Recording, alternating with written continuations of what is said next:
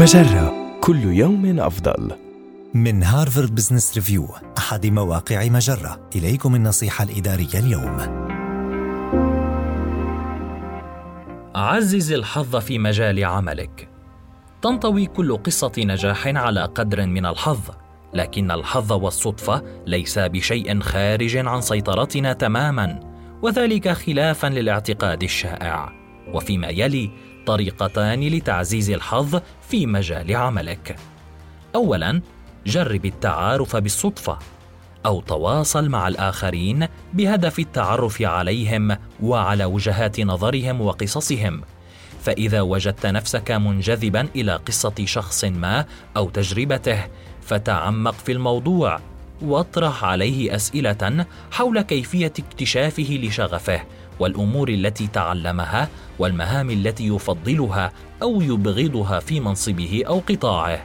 فقد تولد رؤاهم الثاقبه لديك احساسا بالدافع أو تمنحك وجهة نظر جديدة تقودك إلى خطوتك المهنية التالية.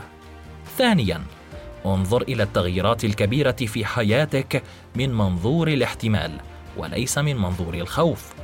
صحيح أن التغييرات الخارجه عن سيطرتنا قد تكون مخيفة لكن حاول أن تعتبرها بمثابة فرص.